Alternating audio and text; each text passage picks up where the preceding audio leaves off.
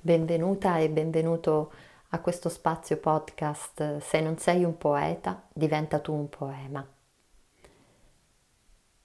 Oggi voglio celebrare in questo spazio la festa della liberazione, onorare la memoria di chi mi ha consentito oggi di vivere in un paese libero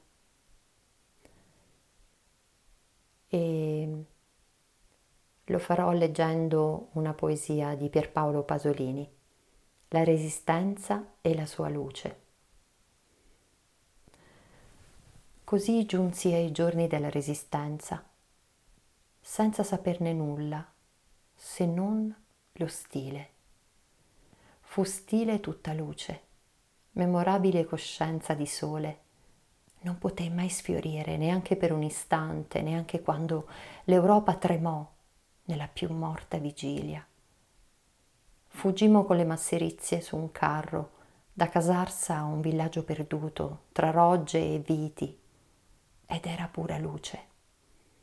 Mio fratello partì in un mattino muto di marzo su un treno clandestino, la pistola in un libro ed era pura luce visse in un luogo sui monti che albeggiavano quasi paradisiaci nel tetro azzurrino del piano friulano ed era pura luce.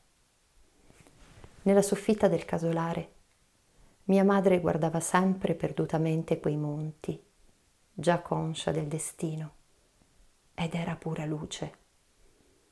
Con pochi contadini intorno vivevo una gloriosa vita di perseguitato dagli atroci editti. Ed era pura luce. Venne il giorno della morte e della libertà.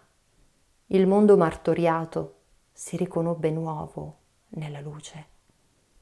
Quella luce era speranza di giustizia. Non sapevo quale. La giustizia. La luce è sempre uguale ad altra luce poi variò. Da luce diventò incerta alba, un'alba che cresceva, si allargava sopra i campi friulani, sulle rogge, illuminava i braccianti che lottavano. Così l'alba nascente fu una luce fuori dall'eternità dello stile.